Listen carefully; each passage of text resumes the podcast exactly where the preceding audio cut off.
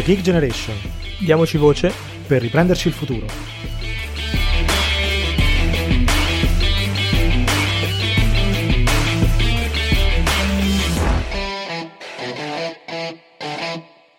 Bentornati a The Geek Generation, il podcast dei giovani e per i giovani per parlare dei sogni, delle speranze, ma anche dei problemi di una generazione, anzi due, nel nostro paese. Oggi abbiamo una nuova intervista, un nuovo ospite molto interessante che Rick lascio a te l'onore di presentare e poi partiamo con la nostra chiacchierata. Sì, ciao Mario, ciao a tutti, benvenuto al nostro ospite che lo presento, lo introduco solamente, si chiama Stefano Cadoni, il presidente di Junior Enterprise Italy, una realtà molto molto interessante nel panorama, diciamo, eh, italiano, però come al solito lascio a lui, diciamo, la, la presentazione che ci spiega un po' chi è e soprattutto cos'è Junior Enterprise Italy. Ciao Stefano, benvenuto. Ciao a tutti, benvenuti, grazie, grazie a voi per avermi invitato in questo bellissimo podcast di cui ho sentito prima qualche, qualche episodio e già l'intro del, del podcast eh, è sicuramente molto, molto interessante. Io sono Stefano, mi presento brevemente, sono Stefano. Parto un po' da lontano perché mi piace, insomma, magari far capire anche perché sono arrivato a essere appunto presidente di J Italy. Vengo da Varese, c'è stata un'esperienza che è quella della rappresentanza di istituto, che è un'esperienza che mi ha cambiato veramente tanto, mi ha fatto crescere e mi ha iniziato a far capire che cosa vuol dire rappresentare eh, delle persone, che cosa vuol, vuol dire costruire delle opportunità per delle persone che possano appunto essere utili per la loro, la loro crescita. Dopo due anni di rappresentanza di istituto, appunto, poi abbandono la mia città, almeno mi piace chiamarlo così, mi piace chiamarlo abbandono, Milano, Bocconi, ambiente internazionale molto molto bello, prima la Junior Enterprise, GEME, dove appunto faccio progetti di consulenza eh, e poi divento responsabile prima di GEME International e poi del, del board eh, per la parte di International Manager e oggi poi presidente in J Italy, che è appunto la confederazione che raccoglie tutte le Junior Enterprise d'Italia. Perfetto, ti ringrazio. Ehm, che cosa, di cosa si occupa eh, nello specifico Junior Enterprise Italy?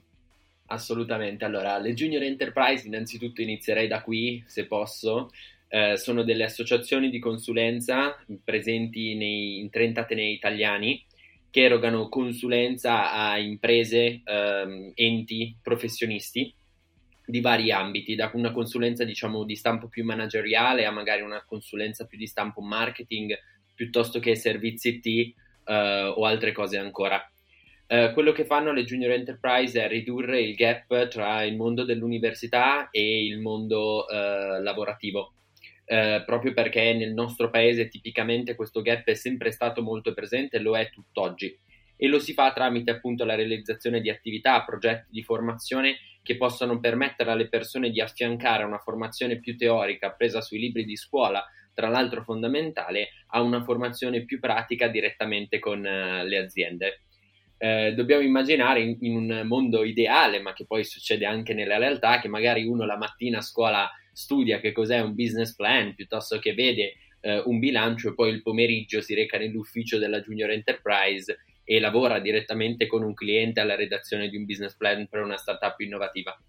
Quella che noi facciamo come Junior Enterprise Italy è quello di coordinare tutte le trenta realtà presenti sul territorio nazionale, creiamo e forniamo delle opportunità per loro, cerchiamo di preoccuparci della loro crescita e svolgiamo appunto un ruolo di consulenza in un certo senso, eh, proviamo a farle crescere, ad aiutarle su quei punti che sono appunto ancora necessari. E poi c'è tutto il tema di una guida strategica Eh, rispetto al raggiungere degli obiettivi di lungo termine comuni e di rappresentare anche le nostre trenta bellissime Junior Enterprise eh, nella Confederazione Europea. Infatti le Junior Enterprise non è un movimento italiano, è un movimento globale, siamo più o meno cin- più di cinquantamila Junior Entrepreneur nel mondo, eh, con anche una presenza storica e- a livello europeo molto molto forte. Sì, è molto chiaro e tra l'altro giustamente anche tu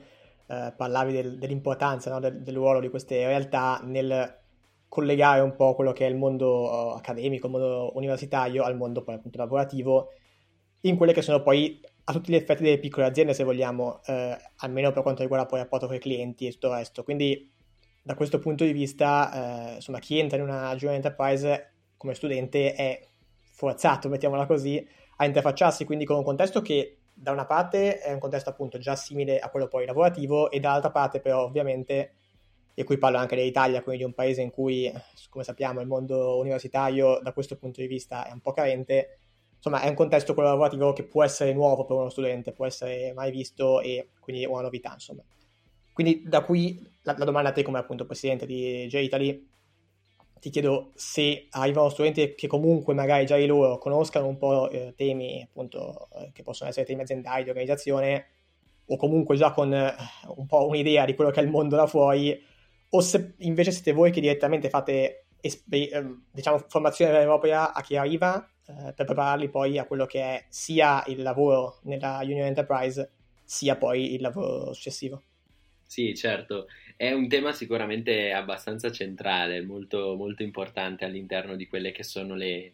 le varie G E. Eh, innanzitutto nelle Junior Enterprise possono entrare tutti, no? Quindi dal primo anno, come è successo per me, eh, non sapevo nulla di che cosa fosse un'economia o un'azienda vedendo dal liceo classico, l'unica cosa che avevo visto era qualche quattro e tre nelle versioni di greco. Eh, possono entrare tutti appunto dal primo anno al, al quinto magistrale e quindi eh, ci trovano anche delle persone che hanno un background e delle competenze magari veramente molto, molto diverse. La forza lì nel momento in cui entrano queste persone sta nell'incentivare degli scambi di conoscenza, gli scambi di conoscenza che arrivano sia dall'alto verso il basso, quindi la stessa Junior Enterprise che organizza delle formazioni, un piano formativo eh, volto appunto a far arrivare tutti più o meno allo stesso livello di conoscenza necessario poi per lavorare appunto con i progetti, con i vari clienti, ma anche degli scambi di conoscenza più orizzontali che poi alla fine sono quelli che generano forse veramente valore, anche a parità insomma di grado di risorse entrate, fare in modo che le persone tra di loro riescano a scambiarci,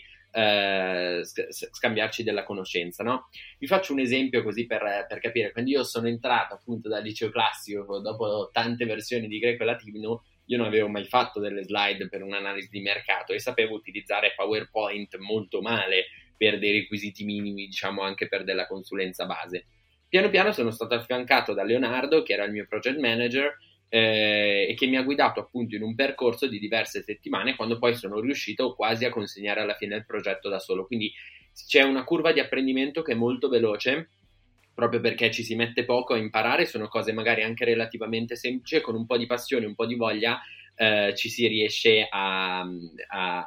diciamo a, ad attrezzare poi anche per comunque servire ai clienti un, un servizio che sia eh, diciamo bello. Ed è un contesto davvero veloce la Junior Enterprise, questa è la cosa bella, quello che diciamo sempre è un ponte che ti può portare, un po' come l'università, anche l'università è un ponte, la Junior Enterprise allo stesso modo un ponte. Pensiamo che magari in un anno, un anno e mezzo uno passa da nuovo entrato a board, quindi a avere comunque eh, sulle spalle, a me piace dire, a ispirare cinquanta, sessanta, anche ottanta persone nelle realtà più grandi. Quindi è una missione, qualcosa di, di super veloce, Eh, che ti porta poi a un nuovo step, quindi una volta che tu hai acquisito queste cose le puoi, le puoi, portare, eh, le puoi portare fuori.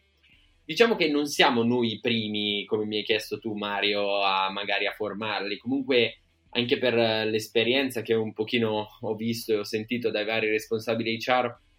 le persone arrivano con delle competenze teoriche molto forti. Anch'io mi ricordo che comunque già al primo anno di università con i primi corsi di economia aziendale, insomma una vaga idea di cosa sia un conto economico piuttosto che eh, un piano insomma strategico aziendale ce lo puoi anche avere, però il, il fatto è che arrivano persone molto forti dal, magari dal punto di vista teorico, anche che hanno preso ottimi voti eh, all'università ma non hanno mai messo le mani in pasta, quindi magari davanti al cliente poi si trovano impacciati oppure non riescono proprio a, a strutturare un link. Anch'io lo dico, per me facevo davvero fatica tra effettivamente la teoria e poi la pratica. Diciamo che è un cambiamento, se guardiamo senza fare magari troppi nomi, alcuni atenei che un po' hanno sempre guidato l'innovazione dal punto di vista educativo, vediamo che piano piano negli ultimi tempi, negli ultimi anni anche alcuni corsi universitari iniziano a innovarsi, quindi il caso aziendale, la presentazione al manager in azienda, eh, il lavorare su dei dati reali e quant'altro sono cose che ormai soprattutto in alcune università sono ormai la normalità nella maggior parte dei corsi, non in tutte però, e si nota una differenza davvero grossa eh, tra alcune università e altre università già nella nostra penisola, insomma in Italia, dove in alcuni casi c'è ancora proprio un approccio esclusivamente teorico, esclusivamente da libro, dove poi proprio le persone non si, non si riescono a staccare dal libro. E qui secondo me è un impegno nostro, un impegno nostro di giovani, di far capire che è necessario cambiare, di instaurare appunto un cambiamento proprio a livello culturale, non solo dal punto di vista economico, ma anche in tante altre facoltà dove comunque è necessario ancora di più oggi mettere le mani in pasta e uscire con delle competenze in un certo senso schiaccianti, anche perché altri modelli educativi a livello internazionale l'hanno già applicata eh, questa, questa cosa e i risultati sono stati sicuramente Eh, molto molto molto forti. Bisogna appunto forse instaurare quello che è un cambiamento proprio a, a livello di, di scuola, di educazione. Sì, il, il punto che tocchi eh, insomma è cruciale e è un punto che ci trova molto concordi, è uno dei temi principali che tocchiamo qui a The Geek Generation, nel senso che esatto, eh, c'è un problema forse anche a monte a livello scolastico, ma senz'altro a livello universitario, di totale assenza di connessione con quello che poi è il mondo pratico là fuori, diciamo. Quindi esatto, cioè eh, capisco benissimo quando tu parli di studenti che arrivano e sono preparatissimi a livello teorico, ma poi gli manca, no, il lato pratico. Quindi questo è un punto fondamentale e mi, mi aiuta anche a ricollegarmi alla, alla seconda domanda, che è invece quella lato aziende, quindi dall'altra parte, diciamo, eh, quindi su quello che sono i vostri clienti alla fine, perché quello che appunto mi interessa sapere, ci interessa sapere, è il modo in cui poi chi eh,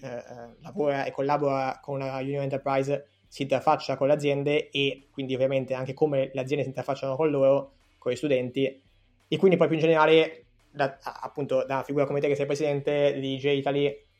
quali sono un po' insomma, i riscontri che voi avete dalle aziende e da chi poi seleziona in particolare i giovani talenti, diciamo, rispetto a quello che insomma si definisce il capitale umano, no? Quindi rispetto alle competenze che, che eh, vengono richieste e, e, e quello che appunto eh, riguarda chi viene selezionato. Certo, certo, sì, hai ragione, è un tema che si collega ed è anche un tema sicuramente molto, molto importante. Ma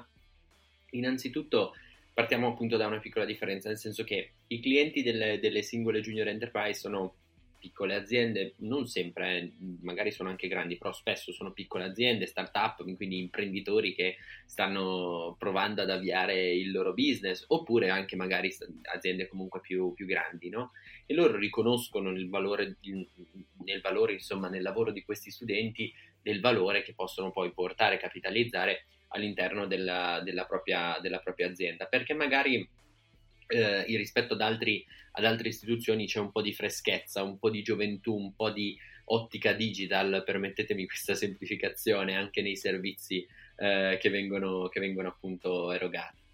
Poi sì, noi a livello anche di J Italy e di Confederazione siamo circondati, devo dire, da una schiera di partner che è un onore avere con noi, anche grandi aziende che credono in quelle che sono le Junior Enterprise e credono in quello che facciamo tutti i giorni. Lavorare con loro, al loro fianco, è davvero molto molto bello. Eh, quello che facciamo fondamentalmente è proprio strutturare questa connessione tra l'azienda e, e il potenziale candidato, facendoli conoscere anche reciprocamente. Questo crea sicuramente valore. Per le osservazioni sul capitale umano ce, ce ne arrivano tante, alcune dirette e anche, eh, anche appunto eh, indirette. Qualche H R ogni tanto mi ha detto: guarda, oggi questa cosa vale ancora di più. È un, si tratta di un matrimonio. Non siamo tutti un po' abituati a pensare, anche questa è un'influenza credo un po' culturale che forse dovremmo sradicare, no?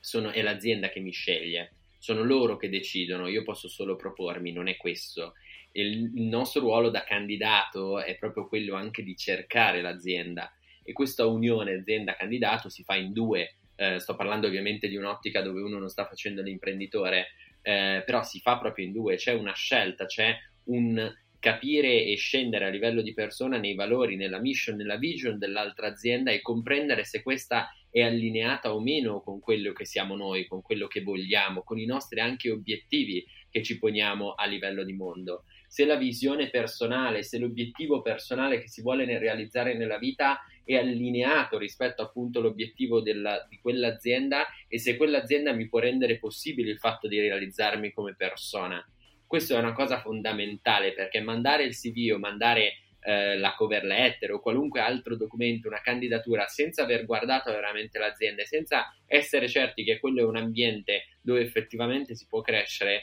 poi probabilmente non è la scelta più, più adatta. Quindi c'è proprio questo matrimonio, perdonate l'espressione ovviamente un po' esagerata. Eh, la passione poi, la passione è fondamentale,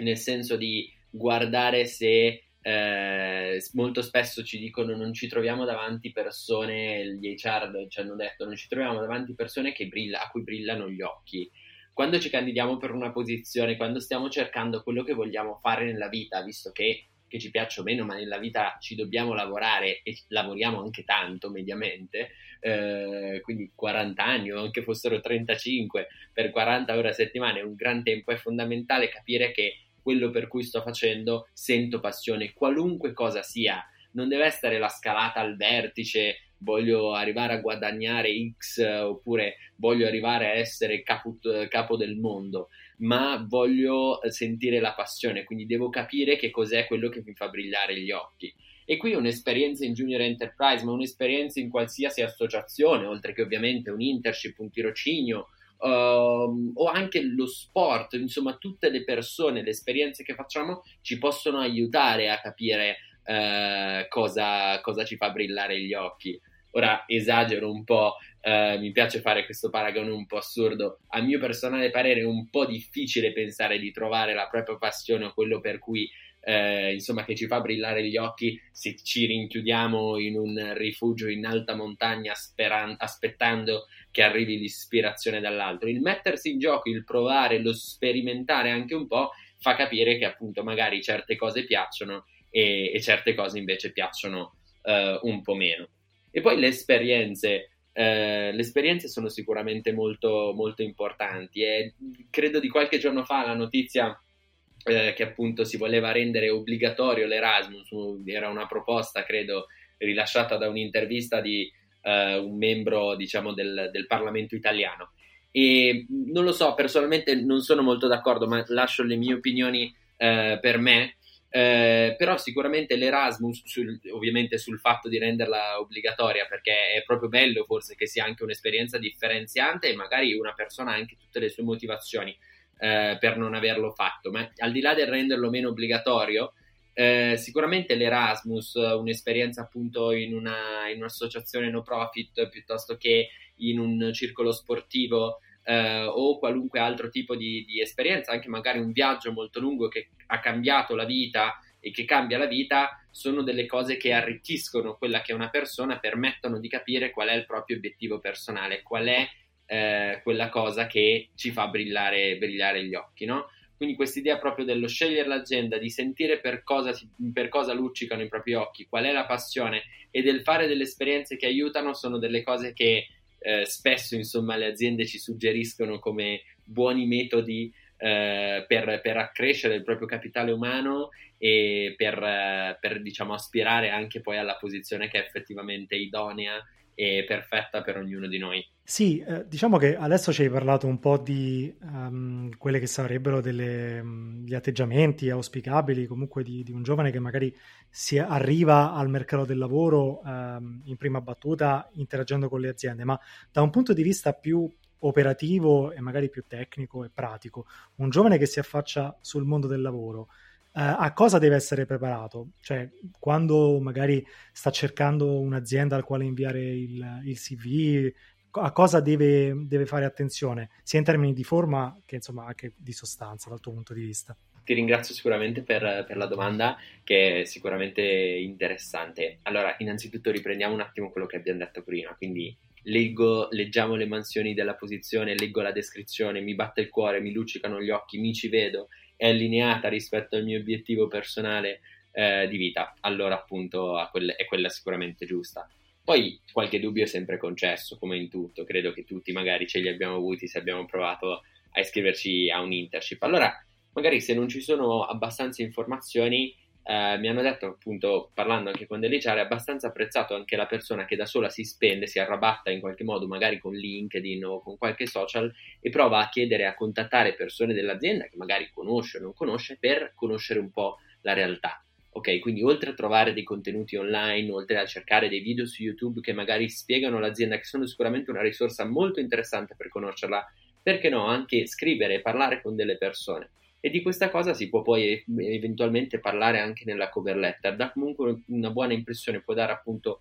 una buona impressione del candidato, se fatta ovviamente in maniera spontanea e sincera, non deve essere eh, strumentalizzata. E poi sempre, anche prima del colloquio, comunque riflettere sul perché si sta facendo, eh, si sta applicando a quella posizione, no? Qui classica regola, tell me why, not what. Quindi ci può interessare, diciamo, come azienda, magari interessa un'azienda relativamente, sì, le competenze devono sicuramente esserci, i requisiti, ma spiegami il perché stai facendo uh, application, perché sei qua oggi al colloquio ehm, e, e perché stai mettendo delle tue risorse, no? E questo vale forse un po' in tutto, non solo uh, nel, nel caso appunto di, di un cliente. Magari il lato C V, noi abbiamo raccolto un po' di, nel nostro, come Junior Enterprise Italy abbiamo fatto una breve guida per i nostri membri, eh, che adesso poi forniremo anche all'esterno in un formato, diciamo, più soft da leggere, diciamo digital, e comunque sui nostri profili ci sono tanti contenuti sul tema, ma provo a riassumere così qualcosa che mi viene, mi viene appunto in mente al volo. Sicuramente il C V è un po' come la carta d'identità, no? E quello serve sicuramente per, per farsi notare, Per, per farsi vedere, deve essere in un certo senso allineato a quello che noi siamo. Di nuovo, tante volte ci rido un po' sopra, tutti abbiamo speso ore a pensare che il problema del nostro C V fosse il font o il codice dell'erre gi bi del colore che non era perfettamente quello che volevo. In verità abbiamo dei dubbi sul, sul C V proprio perché è la nostra carta d'identità, proprio perché ci rappresenta, e quindi la domanda che ci dobbiamo fare quando abbiamo finito di fare il nostro C V è: effettivamente mi rappresenta? Dice quello che, eh, che io sono? E poi l'altra cosa che ci hanno consigliato, appunto, e mi sento di consigliare, è: non facciamo l'elenco della spesa, cioè non, non bisogna elencare il numero di task che si è fatto in una certa posizione, eh, o piuttosto che tutte le mansioni singole che si svolgeva all'interno di un internship o un'associazione o whatever. Eh, è meglio forse concentrarsi su uno o due tratti specifici, specificando le azioni e gli effetti che queste azioni hanno avuto sulle persone, sui numeri o eh, su, qualsiasi, su qualsiasi altra cosa.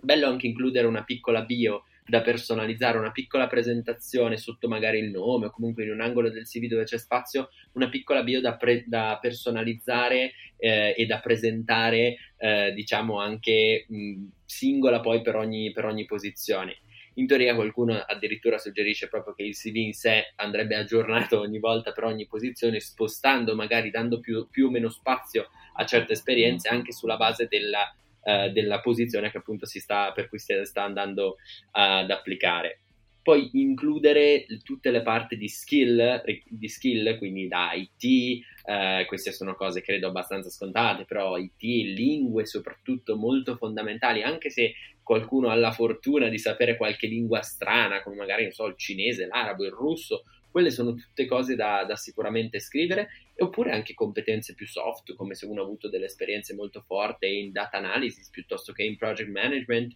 sono sicuramente dei, dei temi da... Da, da sottolineare. Poi tutta la parte di esperienze extracurricolari e di interessi personali, non bisogna avere eh, paura di far vedere che magari si è fatto, non lo so, vela a livello agonistico, oppure delle gare di cavallo a livello europeo e internazionale, anzi è proprio bello perché raccontano qualcosa di noi, o magari anche un hobby un po' particolare, no? Ho visto poco fa un C V, eh, per caso eh, c'era scritto che questa ragazza aveva appunto una forte passione nel leggere libri scandinavi, che è una cosa che rimane molto in testa a, a un H R o comunque a un'azienda a cui sta andando a presentare, e fa sicuramente parte della, della persona eh, che siamo appunto, eh, che siamo appunto davanti. Ehm, e poi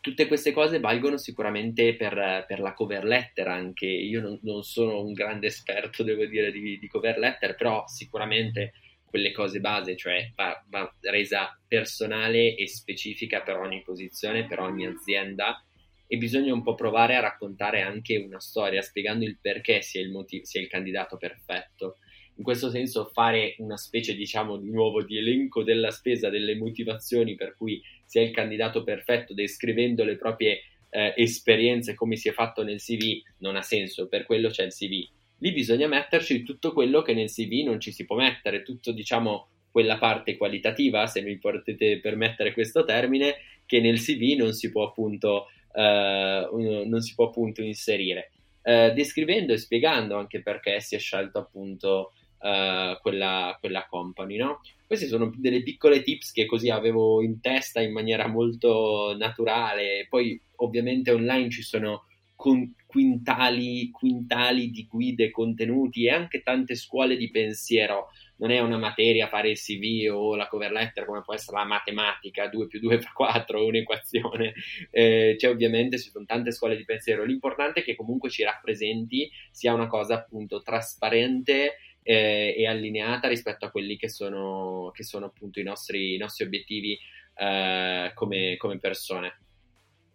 Certo, chiaro. Um... Senti, abbiamo parlato fino adesso di, diciamo, eh, la, la, la, l'alternativa, la proposta, diciamo, che un giovane può, può trovarsi davanti, magari di inviare il proprio curriculum a un'azienda per intraprendere un percorso,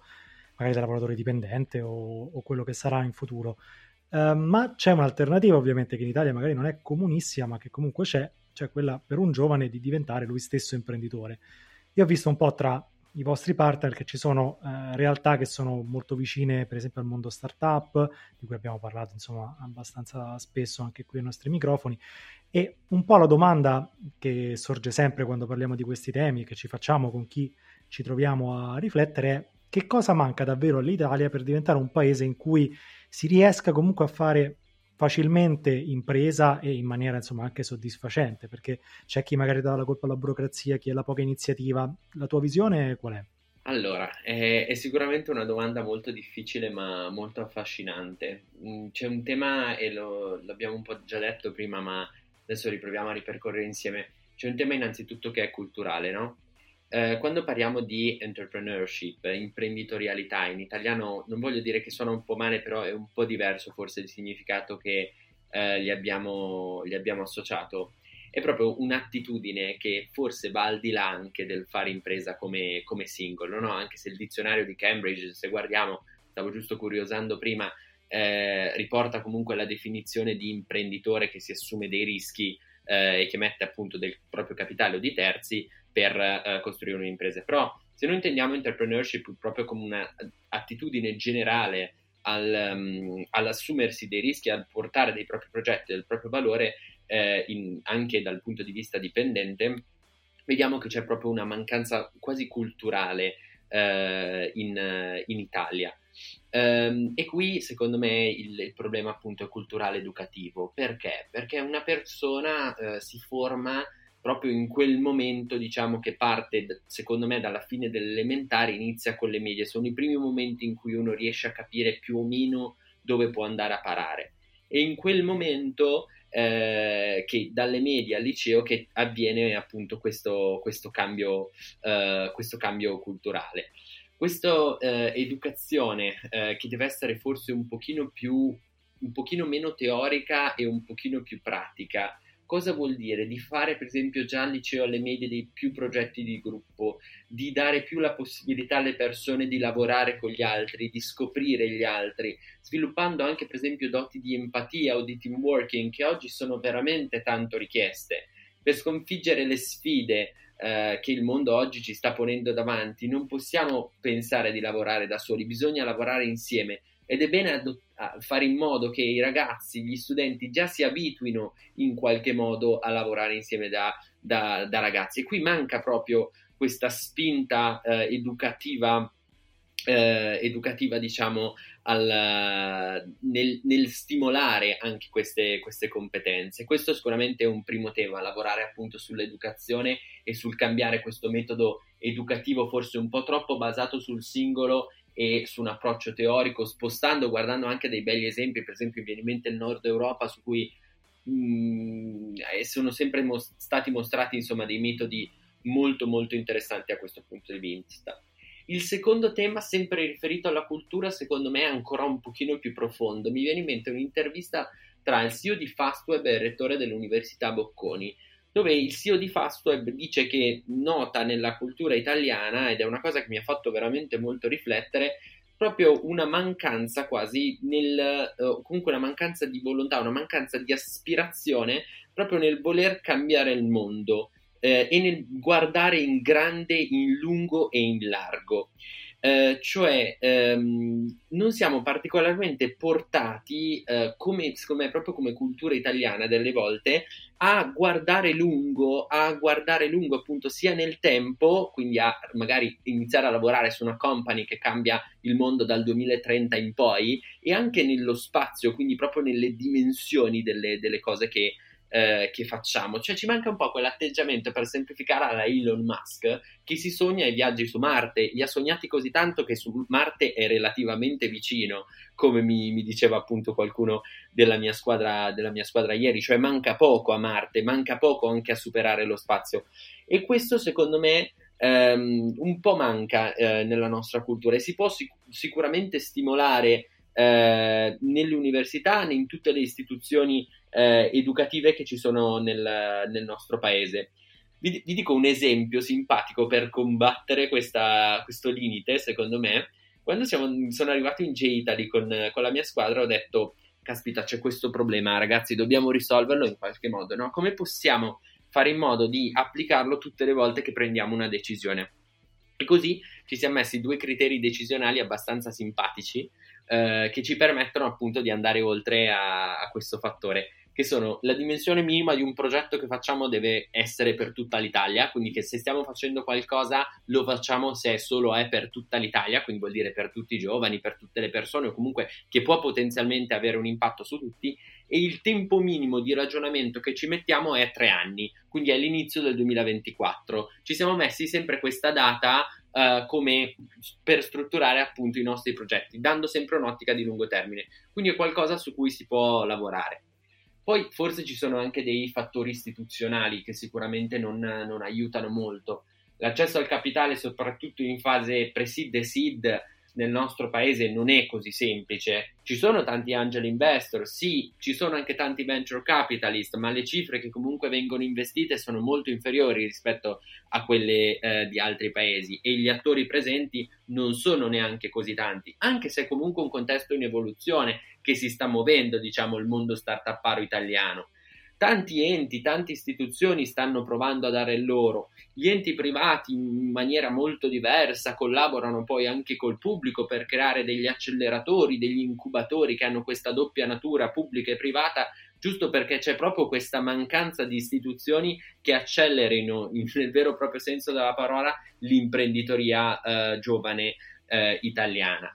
Come sempre il tema è questo, secondo me, che anche il governo ha messo in atto. Mi viene in mente per esempio le, la startup innovativa, che comunque ha avuto degli effetti molto positivi, il regime della startup innovativa, sulla creazione di nuove imprese eh, nel nostro paese, la limitazione al fallimento, la semplicità eh, di tutta una serie di, di atti eh, che, da redare, un'altra serie lunga di benefici legali di cui non sono troppo competente, eh, però forse non è quello abbastanza. Cioè bisogna sempre tornare, un po' quello che dicevo prima, bisogna sempre tornare, secondo me, a lavorare bene sulla cultura fin da prima, in quell'età dove è fondamentale. Poi un'agevolazione di fattori istituzionali sicuramente aiuta, però in quell'età lì, con una bella rivoluzione nel buon senso del termine, direi forse un aggiornamento, un'innovazione delle scuole, che coinvolga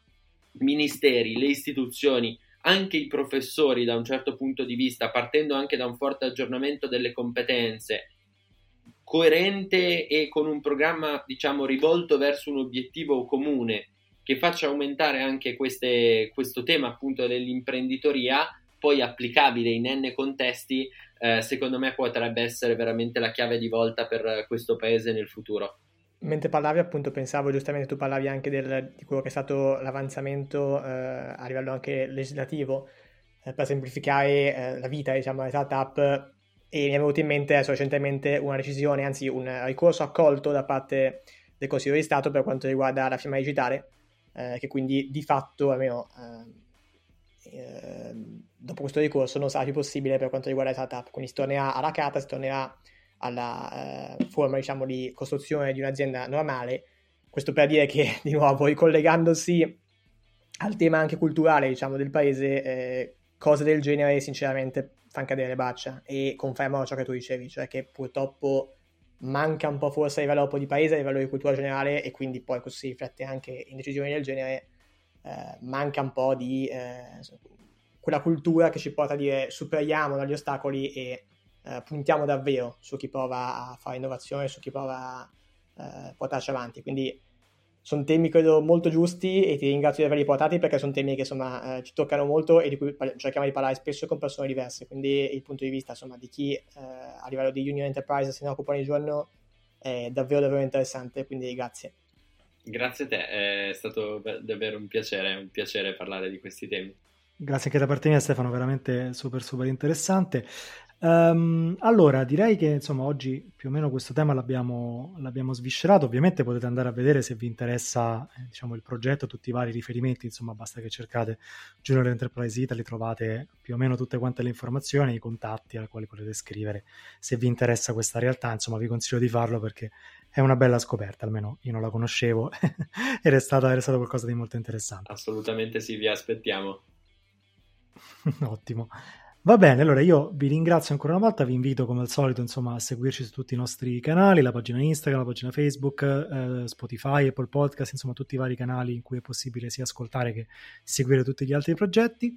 Vi do appuntamento al prossimo episodio e ricordate, diamoci voce per imprese future.